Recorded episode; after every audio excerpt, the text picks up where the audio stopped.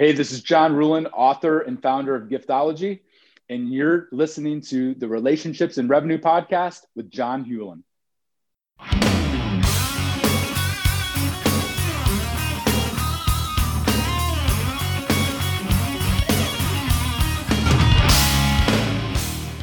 This is Relationships and Revenue, the show where real answers come from real discussions about what holds men back in their relationships at home and in business. A better bottom line at work means improving life at home. This show is all about helping you become a better entrepreneur and a better man. Welcome back, everyone, to the Relationships and Revenue podcast. I am your host, John Hewlin. So thrilled to have all of you with us today. And it is my honor to present to you my guest, John Ruhlin. Now, it may sound like I'm doing a play on words. I'm saying my name. I'm actually not. If you're watching by screen, you can see he's actually there. So, hey, John, how are you? I'm good, John. It's uh, it's good to be here. Well, glad to have you here. I'm excited to spend some time with you today to be able to share with folks a little bit more about you, your rise to fame, what makes you who you are, and the contributions that you're making, not only to society in general, but you're making to your family as well. So let's jump right into it. Folks, if you don't know John, first of all, you need to get to know him. So let me tell you a little bit about John. And for those of you listening, you hear me shuffling papers because I always have notes with me. I prepare ahead of time. So John is an international keynote speaker. He is an advisor, author, as he mentioned earlier. The book is called Giftology. The subtitle is The Art and Science of Using Gifts to Cut Through the Noise, Increase Referrals, and Strengthen Retention. Uh, just as an aside, folks, this is a fantastic book. I've read through the book two times already. Absolutely love the book. Have given it away multiple times. It is a great book to teach you how to be able to really reach out to those who you care about in your business and that you want to say you are important. So we'll get into more of that later. John's also been featured in many different types of publications, Huffington Post, Forbes, Incorporated, Entrepreneur. I could go into more and more of those, but people really want to know more about you, John. So what I would love to hear from you, and I think our audience would as well, is tell us a little bit more about you. How did you get your start and how did you become who you are today? Yeah, well, what I'd first say is that if you're thinking about hit, skipping to the next episode, like a lot of dudes, you know, when we speak on big audiences, you can tell the guys in the audience are like, really? Somebody's going to talk about gifting as like this game-changing thing. Like who, nobody cares about gifts, you know, like I don't care. You don't, nobody wakes up at four a.m. thinking, man, if I had a gifting strategy, my life would change. Mm. But, you know, to your point of what the name of your podcast, everybody's business and life is determined by relationships, relationships with mm. clients, employees, friends, mentors, advisors, and how we show up for those relationships is what determines whether or not the relationships are successful or not. And that goes for business and personal. And so really, that what we talk about in the book and what I speak on is the gift is just a delivery vehicle for an emotion. Like, it's not like if you give some widget or some trinket or some promotional item that like magically things are going to change. But if you love on your relationships well, whether that's mm. a client, a boss, an employee, a kid, your parents, like we all crave love. Like one of my mentors, yeah. original mentors is, uh, is, is Gary Chapman, who wrote the Five Love Languages. Oh yeah. If mm-hmm. you haven't read that book, it's one of the best books on relationship building on the planet. Understanding that we all have five love languages. Most people have one or two primary, and most people speak the language that they like to receive oh, yeah. and end up marrying the person who's the exact opposite. So, so my story, like I'm not, you know, I didn't grow up around nice gifts. I didn't grow up in, you know, with like authors and speakers. I grew up in Ohio on a farm, milking goats every day. Um, I'm one of six kids. My mom's one of thirteen. I have sixty-seven first cousins. Like I grew up wow. poor, lower middle class. Like I, you know, I was the kid that was like wanting to have like the Jordans and the British Knights, and I was like wearing mm. hand-me-downs. Yeah. Um, so my life really changed. I was going to go to to med school, and mm. I wanted to be a doctor uh, or a chiropractor. My original mentor was. Um, was this, uh, my girlfriend's dad, who was this like rainmaking attorney. And you notice when you're poor, people that are generous, Paul was the most generous person on the planet. He was always giving things away, not as like a manipulation, not like, hey, I give this and then I ask for a referral or a deal. Wow. Like he was just kind. And yeah. because of that, everybody in town loved him. So um, I ended up pitching him. I went and interned with Cutco, the knife company, yeah. uh, which a lot of people have heard of. I had no idea what it was. I went and did it, and it was like, if I could pay for med school, that would be like a miracle. And I pitched Paul, my girlfriend's dad, knives, like, and I'm not talking like cheap knives. These knives, like a full set is twelve grand. Wow. And I pitched him the idea of giving away, like, I, I thought maybe he'll buy a set for himself. He bought a set for his three unmarried daughters. And then he came back to me. He's like, John, I want to help you hit your goals. I don't know what else I can do. What else could I buy? So I pitched him the idea a week later to give knives to, uh, I thought all of his clients are men. They're in this hunting, fishing, outdoors. Maybe he'll buy these one hundred dollars pocket knives. Mm-hmm. And um, I work up the courage. I'm sweating because it's an awkward conversation to pitch right. your girlfriend's dad knives twice. Paul didn't yeah. make me feel uncomfortable. He just said, John, I don't want to order pocket knives. Could I order paring knives? Oh, I'm like, you want to give a bunch of dudes like that are C E Os of companies, like a kitchen tool? I'm like, that's weird, Paul. Like, why?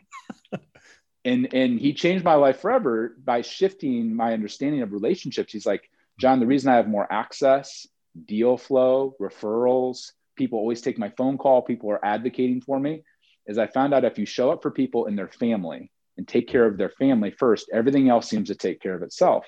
Yes. So, so for me, it was like this mind blowing. I'm a twenty year old kid. This is twenty years ago. I'm like, Paul understands relationship building in this super deep, intimate way. Mm-hmm. You know, it's the how to win friends and influence people. Like, he's not doing things and then asking for things. Like Gary Vaynerchuk wrote the book, Jab, Jab, Jab, Right Hook. Mm-hmm. It's the idea of give, give, give, and then you earn the right to ask. And so I modeled that for three years while I was in college. And by the time I was a senior in college, I had put med school on hold and started a gifting agency to mm-hmm. teach people how to do this. And we became the number one distributor out of two point, uh, out of two million reps and distributors in Cutco's seventy year history. We became the number one all time, mm-hmm. applying what we now call giftology, but really it's just relationship building and having a system and a recipe and a strategy to do that. That's, that's where the kind of the main story begins twenty years ago. Mm-hmm. Mm, love that. Absolutely love that. By the way, my stepmom had a set of those knives. Um, she now she had she had like the steak knives and like a bread knife, so she didn't have like the full set, but she yeah. had some. And the the cool thing, and I know you already know this, but not everybody knows about Cutco. One of the things I love about the company was there was something that happened with one of the steak knives. She contacted the company. They sent her a whole new set. Yeah, they didn't replace the one; they replaced all of them. Yeah, they're they're uh, the the they're they've become world renowned. Their customer experience and their they they call it a forever guarantee, which a lot of people put lifetime guarantee and all this stuff. Mm-hmm. Literally, like my mom will find Cutco that's at like an estate garage sale. The knives have been destroyed. Yeah. She'll buy the box for five bucks. She'll send it back to the company, and she'll get like a three thousand dollar knife set. That's like all of our all my nieces and nephews and all my cousins, whatever else, get like for a wedding. She mm-hmm. shows up with like the two three thousand dollar knife set that she paid five dollars for, because Cutco doesn't, it. you don't have to have a receipt or anything. Like if it, if they make the product, they stand behind it. Yeah. And, uh, and they go the extra mile. Even like people during like Katrina, they would lose their whole house. The knives are gone. They write a letter. Like they mm-hmm. just, they, now sometimes they get taken advantage of and sometimes they'll push back, but in general, like their goal is to take care of people. And because of that, they have these raving fans. Like they have probably right. fifteen million customers. They'll do three hundred million in revenue. Um, as this little knife company out of, you know, they're handmade in New York. It's crazy. Yeah. It's, it's impressive the, what they do. And I mean, you have the distinction of being able to say, I'm the top dog. I'm the one who sold more than any other, but that's because, but it wasn't the selling part, because you and I both know that selling is serving. That's yep. how you sell. When you're taking care of people, when you're interested in people, the selling takes care of itself. You don't have to work at it. Yep. Yeah. People are, yeah, they don't, they don't understand that selling is not convincing somebody to do something. That's it's, you know, obviously you have to have a great product or great service, but when you show up, like the reason they buy, they don't like humans don't buy from companies, they buy from people. Right. And if somebody feels like you have their, you know, that you're like trusted and top of mind, that's when you win the game. And that's comes from showing up for people and doing things for people and opening doors for people and taking care of people. And gifting is just one of those things that especially guys are the worst at. Like most guys can oh, yeah. gift their wife or their significant other in a consistent, thoughtful way, let alone their clients and their referral centers and partners and employees and whatever else. So yeah, I mean, the, the, the core of sales is if you make somebody feel a certain way and you have a good product or service, they want to buy from you. And then this, the best part is when they go and open doors for you, which is referrals. So they're mm-hmm. basically like, becoming your sales rep, but that doesn't mm. happen on accident. That happens from intentionally showing up for the relationship month in and month out, year in and year out. Oh, absolutely. In fact, I I know that you, you mentioned Gary Chapman, and you know, one of the things that I, that I I think he should add to his list that I think actually is a thing is kind of what we're talking about here is it's always been a thing for me. Like I somehow am able to figure out the one right gift for each person for an occasion. Now, a lot of that has to do with the fact that I'm a detail-oriented person and I pay attention to things that other people don't pay attention to. And so that's how yep. I'm able to zero in on some things. But, you know, I I do actually think that it is a, a, a gift that God has given me to be able to recognize that in other people. It's like, you know, paying attention to when somebody orders orange juice sometime and they say, could you make sure it doesn't have pulp in it? Three years later, I have them at an event and I make sure that they have their brand. Let's just say it's Minute Maid, Minute Maid orange juice with no pulp. It's like, I've never been to an event where the orange juice didn't have pulp in it. How did you know? Well, three years ago, we were at this restaurant and you ordered it. And I just remembered. Wow. Yeah. That, I mean, that one little detail is worth more than, you know, than a hundred grand in advertising. Because that, like, you just, you show people that they matter, that they, that you care about them. And we all, I don't care if you're a billionaire, we all care. We all want to feel like somebody cares about us and, and has our best interest at mind and, and that we matter. And that, so it's, uh, yeah, it's the little things people take for granted, like your product and service is good. It's like that one little thing, whether mm-hmm. you're a, a human being or whether you're a restaurant or a business, like when you, when you can dial in the details well, I mean, people, that becomes the story worth telling. Like yeah. the amount of times that person probably went and told their friends, like, and you'll never guess what, da, da, da, da. Like the ripple effect, that is so powerful. Well done. That's awesome. Oh, it is. It is. And, you know, the opposite of that has major ripple effects too. When you mess it up real bad, oh, that gets told a lot too. So a hundred times more. Right. Unfortunately, right. you know, negative news travels ten times faster than positive news.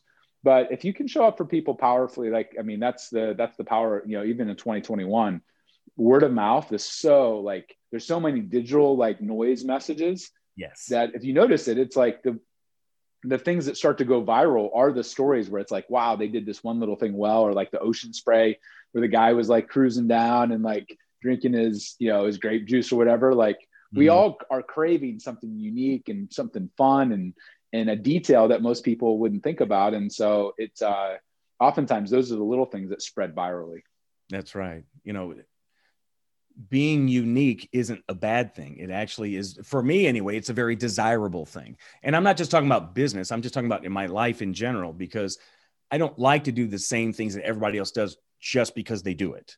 I, I like to figure out what's important to me. Do I want to do something different?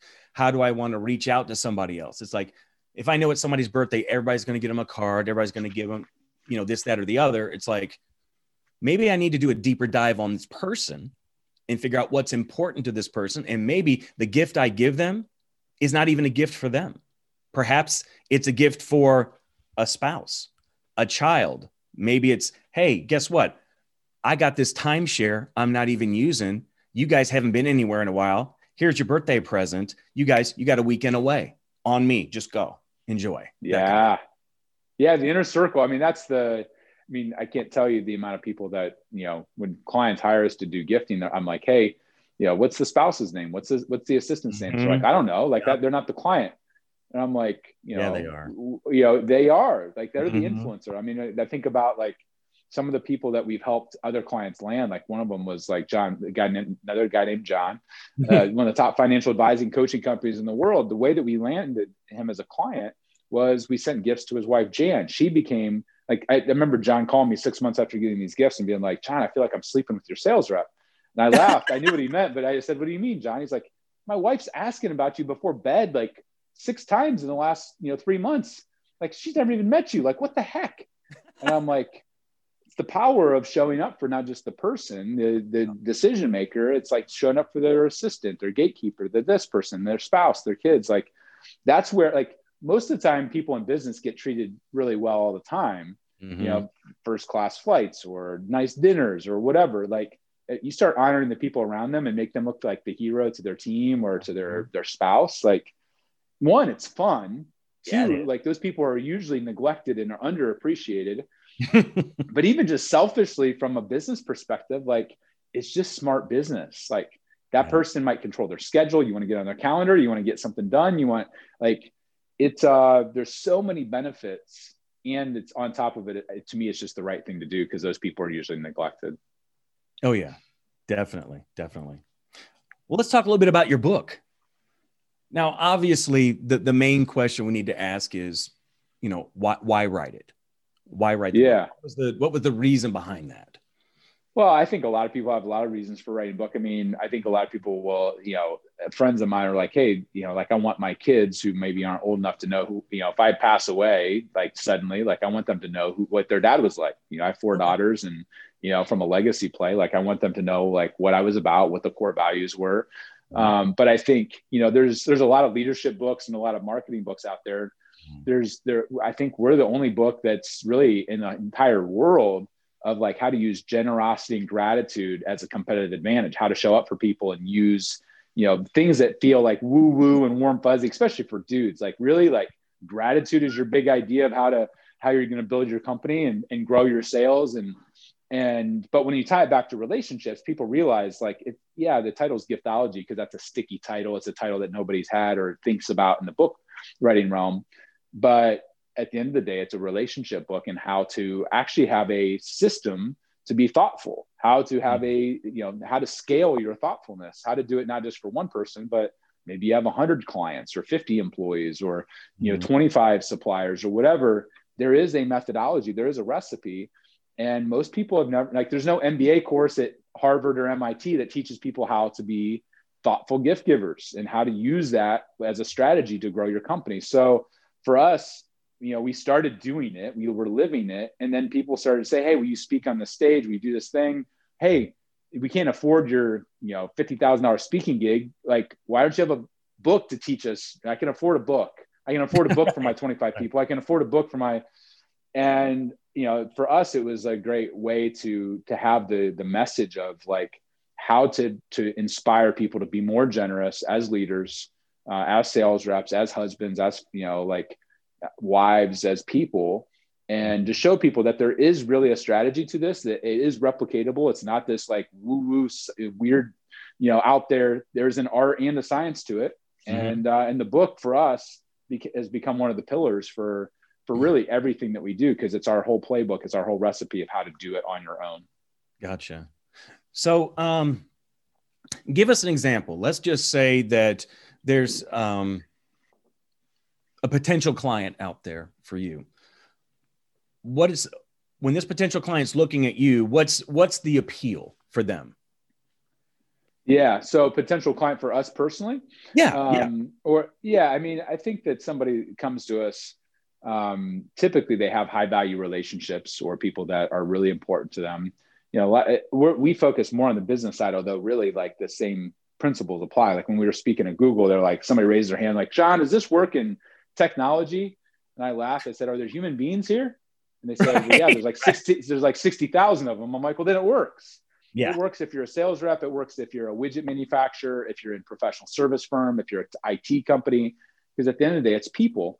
And so uh, people will oftentimes come to us and say, hey, you know, like I'm a sales rep or I'm a small business or I'm a mid-sized company and I have, you know, like I want to grow faster, right? You know, or I want more referrals or yeah. I want more, I want our retention to go up or I want like, I, I'm not very good at taking care of my employees. Like mm. we're in a competitive industry to attract good talent. Yeah. And, and so the, the, the core of what we're doing is really building out a relationship plan. People come to us and say, hey, you know, this is what we're investing in biz dev and marketing and relate, you know, all these other things. I'm like, well, how's that working out? They're like, well, it's okay, but we're not growing as fast as we want, or we're not, we're not getting as many referrals as we want. So we, we say, well, who's, who's important to you? You know, mm-hmm. like let's do a three sixty degree view of like, you know, so somebody would come to us, like one of our clients, you know, small company, but he works with a bunch of C E Os. He's a consultant. Okay. His name's Cameron Harold. And he's like, hey, I got these podcast guests I want to take care of. I got these C E Os I'm coaching and C O Os. His, he has a C O O Alliance. And I say, well, what's the value of, of, you know, the C O Os that you're, you're coaching? He's like, well, it's, you know, it's like ten to twenty grand a year to be a member, to be in this mastermind. And times, you know, even five years, that could be fifty to a hundred grand. And And I'm like, well, let's start reinvesting a percentage. For us, it's net profit. It's like mm-hmm. minimum five to upwards of fifteen percent of net profit. So let's just say, you know, for round number, ten grand, ten percent of that, you're talking, you know, one thousand dollars invested into all of those relationships. And we lay out the plan. Hey, here's what the handwritten note should say. This is what, and that can seem like a lot of money if you're like, man, one thousand dollars a person per year.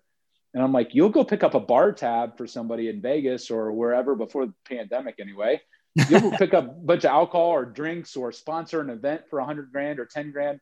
And you don't think anything of it. It's like just normal, like table stakes. I'm like, to somebody that's paying you a ton of money or that's a valuable relationship, one thousand dollars doesn't go very far in a marketing budget or in a, you know, an advertising campaign. So it's it's really, it's helping them reframe and understand, like, if if you fly somewhere and rent a car and take somebody out to dinner and have a hotel and whatever else, you're going to drop one thousand dollars, two thousand dollars, no problem. And right. nobody's going to remember that. Yeah. But imagine if you could, like, take all of your key relationships, and maybe it's just twenty. You could, with a program like what we're talking about, you could hit one button and hit twenty cities in one day, in a thoughtful, meaningful way. Like, you can scale the thoughtfulness. So a lot of the people, like, to the, you know, the financial service guy that laughed at me when I met him the first time, he's like, John, all your gifting thing, that's cute. He's like, that's not going to work with seven figure earners. Well, when his wife started, when I started sending him things like the knives and the leather goods, whatever else that were all personalized with his wife's name, mm-hmm. you know, like, he was like, I, you know, like, I'm sleeping with your sales rep. Like, this stuff works. Like, this is crazy. I can't believe, you know, my wife's seen a lot of things. I've had a company for forty years, and you were able to, without, and not manipulative, like, you were able to influence somebody you'd never met before yeah. to be inspired to advocate to their husband, me, to do, talk to you, to stay top of mind, to, to want to do business with you. Like, that's crazy that that's even possible. Like, mm-hmm. I sometimes people are like, John, I can't believe for one thousand dollars or ten thousand dollars, like, it should be illegal. Like, if you do, if you do the if you do the math, and it's why, like, you know, like, there are, like, Charlie or uh, Buffett's partner, Charlie Munger, he's like, gifting works, but I he's like, they try to outlaw it in their companies because there is power in being able to love on people. And that's mm-hmm. why, like, the Department of Defense, you're not allowed to give a gift. Oh, like they so they just outlaw almost all personal relationships. Wow. And so we we get around that by doing handwritten notes. Oh. Anybody can receive a handwritten note.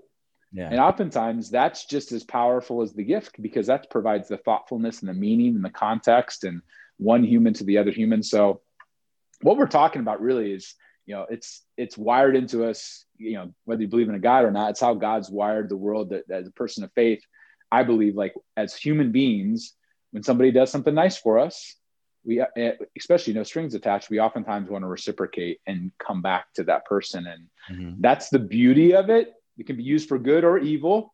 Um, and so, but oftentimes as humans, I think we also have radar, and we can tell when somebody is trying to manipulate the situation versus do things with the right intentions.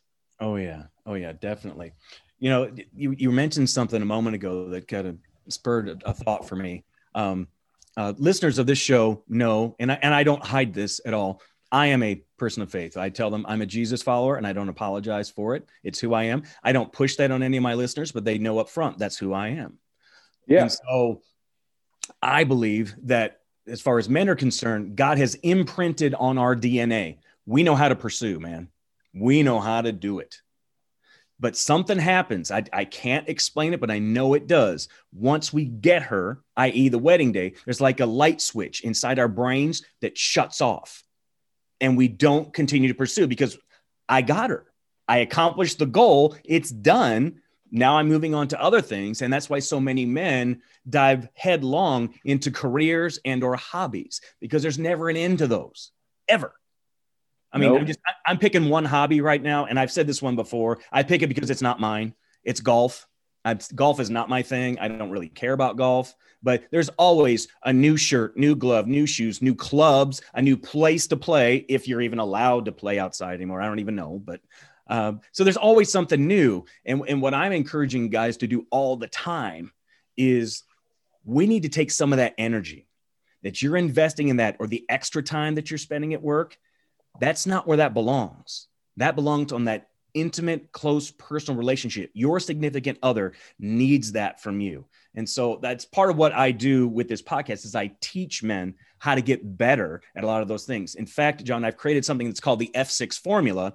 It's the six areas of a man's life that he tends to struggle in, especially after he gets married. Those are faith, fashion, fitness, food, friendship, and fun. Those six areas. Uh, the fun area is the one I'm going to key on right now. Yep. And it's not, it's not fun with your buddies. It's fun with your significant other. It's dating after you get married. I was terrible at it, John, honest to goodness. If date night ever happened, if it did, she did everything. She took care of everything. And I'm telling guys now, those days are over. It's your job to own it now. You're responsible yep. for figuring out what you do, where you go. If you have kids, they are responsibly taken care of. And I emphasize that on purpose. Because you know how we are as guys. We're like water. We take a lead path of resistance, you know? Check the box. Call it a day. Yeah, yeah, exactly. So make sure all that stuff's taken care of, you know? And occasionally I get pushback. Well, John, when we were dating, you know, I had the, did these elaborate dates and stuff. And she had her money. I had mine. So she didn't know. And I always tell them, look, she's not stupid. She knows how much you spent. She does. And I realize your money is combined now. So if it really is an issue, I give guys two ideas every time I talk to them. I give them a free one and one that costs a dollar. Free one is go for a leisurely walk in your neighborhood. If you're allowed to do that right now in the covid nineteen pandemic world that we live in. Yeah, push the envelope and make it happen no matter what. Oh, I, I yeah. have no problem with that. Some people were weird about that stuff, but I'm like, you know what? Okay, arrest me for walking in my neighborhood. Okay, come on. Yeah, good luck. And, yeah. And the other one, drive to McDonald's through the drive-thru, get a soft serve cone and share it. It's really not that hard. The emphasis is it's not on the what you do. It's nope. the spending time together where we're not talking about the bills. We're not talking about the kids. We're not talking about all the stuff we got to do. We're talking about her hopes and her dreams, talking about your hopes and your dreams. Where do we want to go as a couple three months from now, a year from now, five years from now, that kind of stuff. Because what she's dying for is that heart emotional connection. And nearly every guy I talk to will tell me, John, I don't know how to do that, this emotional thing. And I, I will say this, it's because we're not taught as boys that that's important for men. We're taught that that is a female domain. I'm talking in very general terms right now, but yep. that's what we're taught. And I tell guys, look, I'm gonna make it real pragmatic for you. View this as another skill set to learn. Just like you got to learn things for your job. Well, guess what? This is the most important job you will ever have is who you're married to. Yep. It's the hardest I ever worked in my life, John. The hardest I ever worked in my life was at my marriage. I realized it failed. That's a discussion for another time. But the point I'm trying to make is you have to work at it. And if you want her to connect with you, you got to put in the hard work to become the expert on her.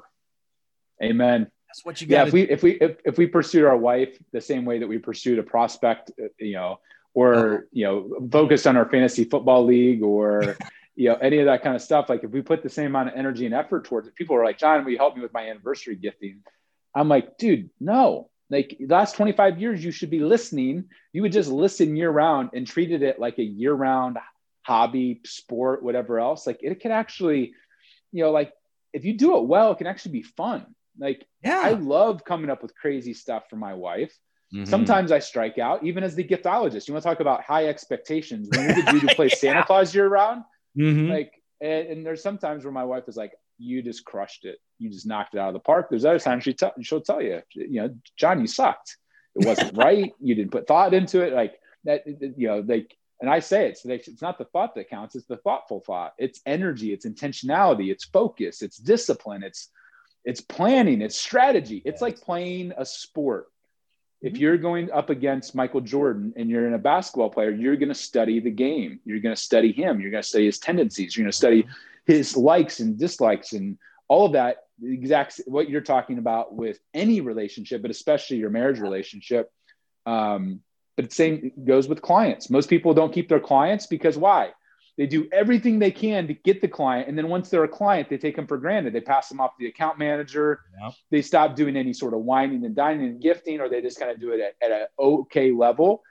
but you lose your top twenty clients, what does that cost? If you're a commission based, which a lot of dudes are, mm-hmm. what does that cost you? A lot of money. So why don't you, before they leave, how about you invest a percentage back into them so they don't leave and then they go tell other people and they do the sales for you.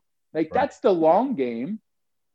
Long game isn't days. The long game is decades. Right. And most of us are going to be selling something or having a business or doing something. And most of us want to be married for decades. Right. Um, that shows up if you play the game consistently at the same level as you did when you were trying out for the team. Right. Um, right. You know, like, so I, I, I mean, you're, you're preaching to the choir here. I, I, uh, I'm not perfect at it. Sometimes I suck. My wife would be the first one to call me out on it. She's not, uh, she is very vocal. Uh, she's very strong. That's why I married her.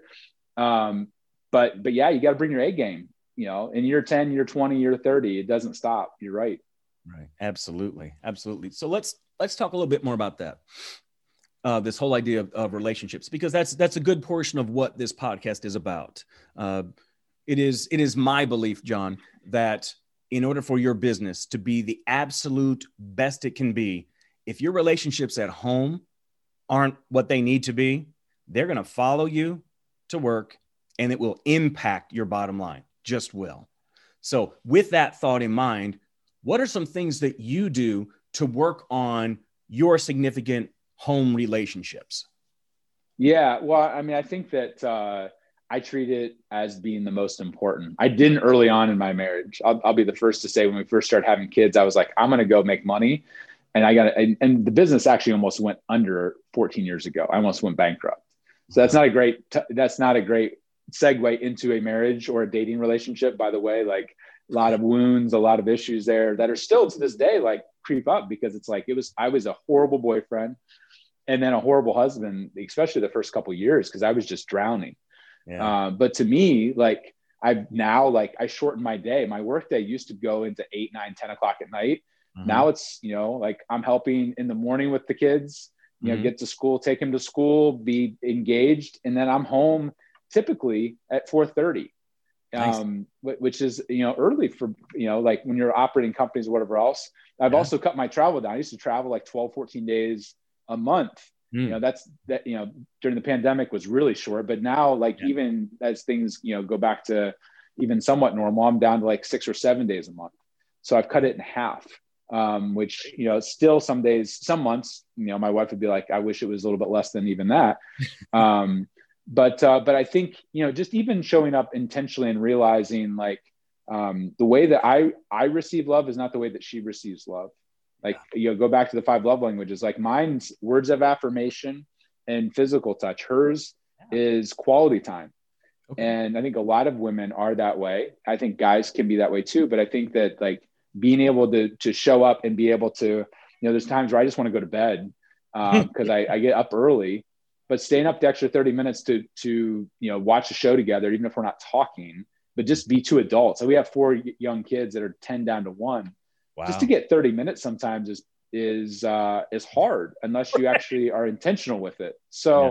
once again, I'm not perfect at any of it, but I think like anything, it's a practice. It's called practice because it takes, you know, like we're, none of us get perfect at it.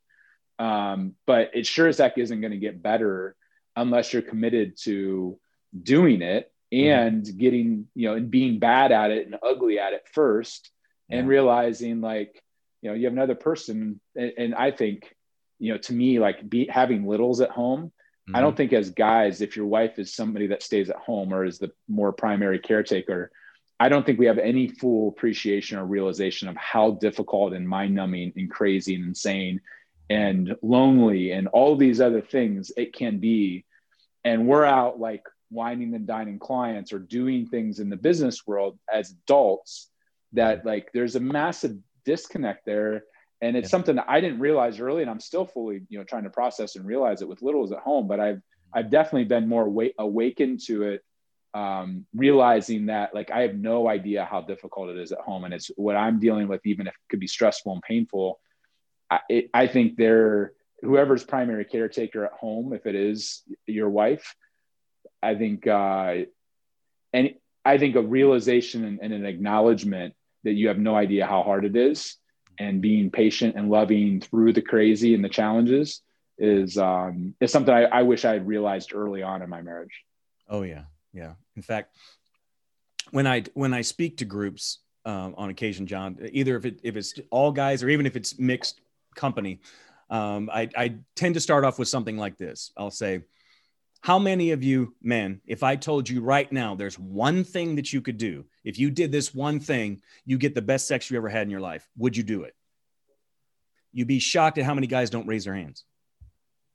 Shocked at how many don't. Wow. But now, but I'll give, I'll give the punchline for everyone, because I don't want them to feel like they're left hanging there. So here it is.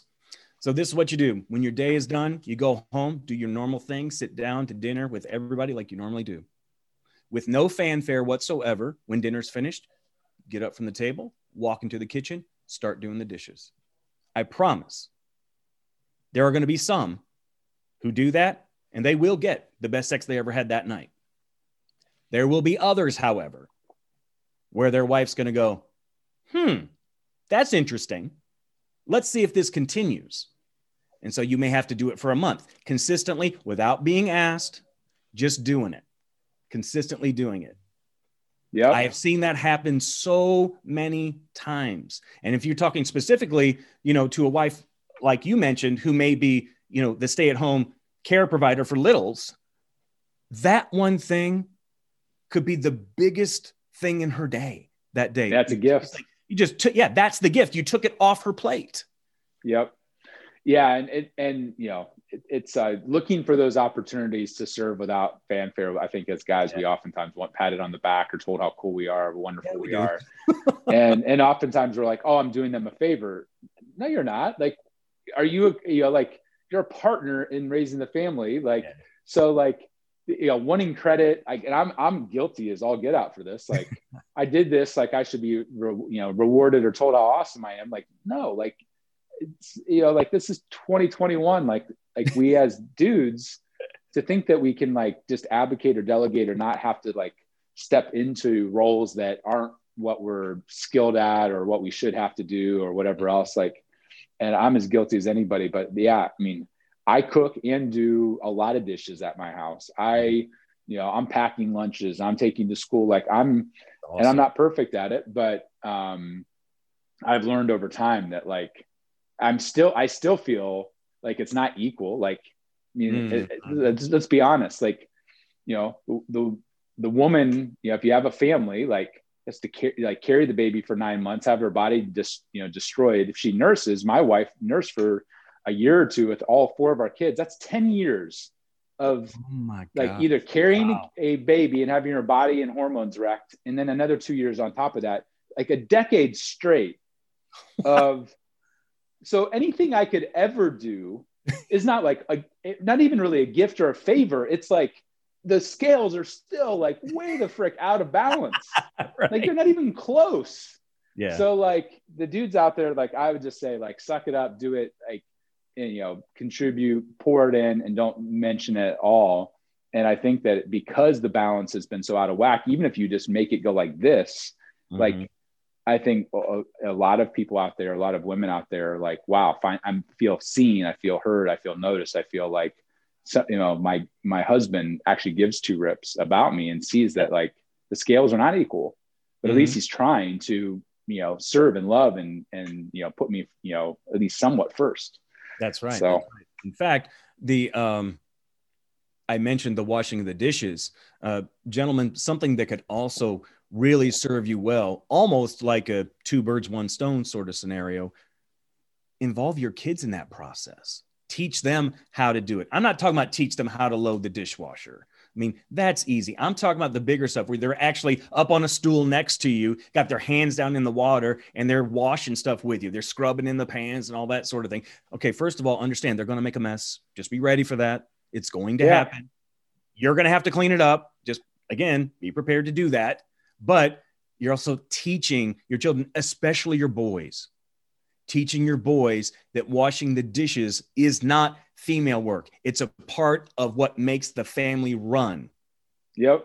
It's just there. So laundry, we all contribute. Cooking, you know, vacuuming, all of, like, All that. I, uh, I grew up one of six. Like I, uh, I've done a lot of those things, but I would say like even more so since I've been married, like realizing like the household it takes. And, and I, and what I would say is that if you go back beyond a hundred years ago, like men and women both were at home all the time. It's right. Only been in the industrialized world with planes and trains and automobiles that like for most of the world, like the dude and the, you know, the husband and the wife in the, the homestead. And I, and I kind of like, my wife called me out on it. She's like, you leaving and me being here, like that's not how the history of the world has been for most of like, you know, last five or ten thousand years. Like they're both here. Like we had farm, we, you know, animals, like, it, like, yeah. you know, there's apprenticeships, whatever else, but like, you need to step up at home. I'm like, damn, you're right. Like yeah. I, uh, point taken. I didn't think about it that way, but it's true. Oh, that, that was an excellent point. Uh, I wanted to ask you before we, we wrap up, I've got one quick question to ask you. So we, we've been talking about this whole idea of this giftology, this, this way of looking at things differently about, it's really about solidifying relationships with people. It's not about the gift. It's about what's behind it. So my question to you is, how can we, how can the listeners begin that process? How can we start to become expert gift givers, if you will? Yeah. Well, I would say even beyond buying the book, it, it, we have our whole playbook, our whole recipe that people, you know, that your guys can go download for free. Uh, you go to giftology system dot com, like literally everything's there. And most people, most guys are visual, you know, it's yeah. dudes, like we see something, we point to the screen, like I want the Chick-fil-A, whatever. I want the McDonald's or the Chipotle or whatever. And so that focus is, is on visual. It's the what. I want to give something hot, cool. Like they shop, most guys shop with their own eyes. I like Bose headphones. I want to give Bose. I like Apple. I want to give Apple. I like wine. I'm going to send wine. The gift, that's not a gift. That's a gift for you. Yeah. Like, yeah. Right. A gift, a gift you give out to somebody with a logo on it. That's not a gift. That's a promotional item. That's about you. That's a billboard for you. That's not, that's a manipulation. Right. So a gift by its very nature is about the who. It's about your wife. It's about your client. It's about them. It's about showing up for them. So the who is more important than the what. The what, like we still do millions of dollars in knives. Not really about the knife. The knife is, happens to be, hey, we break bread in in twenty twenty-one, and like cooking and families. It's still like the hub of the home is still the kitchen. So the knives mm-hmm. that are personally engraved still play really well. So we do a lot of it. But it's the who. It's it's saying, hey, that person has a husband or a wife, a family. They cook. What's their last name? What's their favorite quote? What's their core mission statement? Yeah. The knives are just the delivery vehicle. It's the practical nature. So if they go to the giftology system, they can get the who focus, the inner mm-hmm. circle focus, the timing that matters. There's a playbook. Like you want, you know, like Brady just won a Super Bowl, like at forty-three years old. Like he had a playbook that he executed to a T and dominated even at forty-three years old because he, him and Gronk and the whole crew, like they knew exactly the plan of what they were going to execute on. And they, they executed it to, to a massive amount of detail and, and, and consistency. Mm-hmm. And so relationships and business are the same way. You want to show up for your top twenty clients and make them raving fans. You don't give them a bunch of crappy golf balls or whatever with their, your logo on it, or a jacket or a bottle of wine. You show up for them in a way that says, dang, this is the most thoughtful, unique thing. And my wife can't stop asking about you. Or my husband thinks you're a hero because you get, you know, gave something that we can use as a family at home. So mm. it's not rocket science, but if you're willing to do the things and gift and show up for people at the level that you would do, like I said, with your fantasy football league or your golf league or your hobby of Smurfs or whatever it is, like if you show up with that kind of passion with your relationships and your mm-hmm. gifting, your competition won't be able to compete because you're deepening the relationship and showing them that they matter. And if you do that, whether it's your wife or your client or your employee, mm-hmm. people notice and people respond to that, that, uh, that level of generosity. Okay. Okay. Uh, last quick question before I go to my final four. I do a final four with everybody. They're just four quick questions, but this last one is, what do you do for yourself right now that helps make you a better man, a better husband, a better friend, a better dad? Yeah. Well, I mean, I read every day. Like that's, that's kind of a non-negotiable. Take care of my body. So like I'm, do I have a, a workout routine? I use the sauna every day. I just bought a cold plunge tank. I do breathe, Wim Hof breathing exercise. Like to me, like you can't pour from an empty cup. So you have to take care of yourself. You know, I fast every day. I do anywhere from a eighteen hour to up, upward. Last year, I did six fasts that were five days each, water and uh, coffee only. Wow. Um, so to me, like being able to like, you know, even cold shower, like you have to have the right mindset and, and take care of yourself if you're going to, if you're going to be able to step up and, and lead well. So to me, um, you know, getting up early, spending time in the Word, uh, doing breathing exercises, those sorts of things to me are, are kind of the foundation that you build from. Gotcha. Okay. Well, here's our final four. Are you ready? These are fun. I'm ready. So, yeah. So these, these are a little bit different, just gives people more of an insight into you. Yeah. All right. So here's number one. It's probably the most challenging one for most people. Why did God create John? Uh, to inspire people to be generous. I feel like my calling is, is uh, that's my purpose is to, to inspire. Uh, yeah. To inspire that. Inspiring generosity. I love that. I love that. All right. So what are you doing, reading, or listening to that's helping you grow? Uh, right now, the the most recent Audible, well, I'm reading Wim Hof's new book. And I also, uh, through a friend of mine, uh, just downloaded on Audible, the, uh, the Way of the Superior Man. And I uh, just dove into that. Nice. All right. Yeah. Uh, for those of you who are listening and working out right now, all this stuff, we'll list it in the uh, show notes. So we'll have links to all those for you. These things that John's suggesting for us. Number three, what do you do for fun? And what do you get to do for fun with your wife? Outside so, of obvious things. Yeah. So I, uh, I don't do it a ton, but I do enjoy golf when I get the opportunity.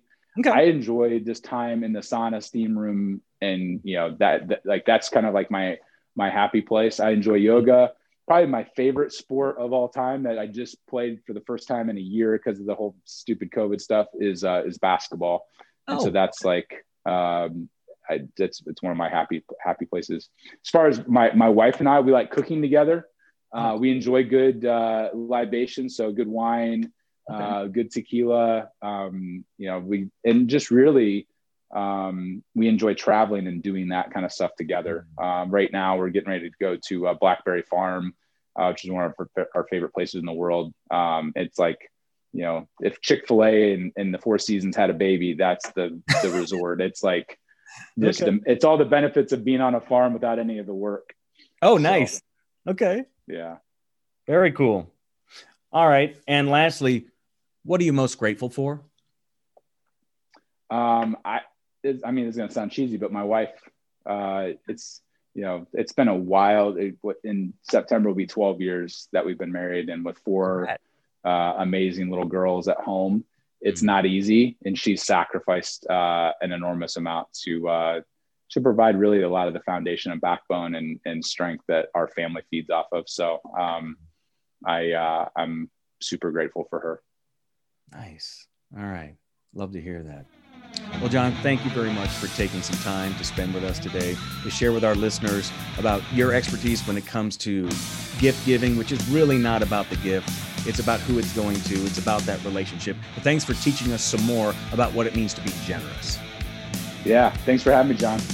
I appreciate it. Listeners, thank you very much for tuning in today, and we'll talk to you guys next time. Bye, everybody. Thanks for listening to Relationships and Revenue. I'd love to get your thoughts on the show. Two ways you can do that are to give us a rate and review, and or connect with me on social media. You can find me at John Hewlin. Thanks again for listening, and remember, passion gets you started, purpose keeps you going. Have a great day, and we'll see you next time. Bye.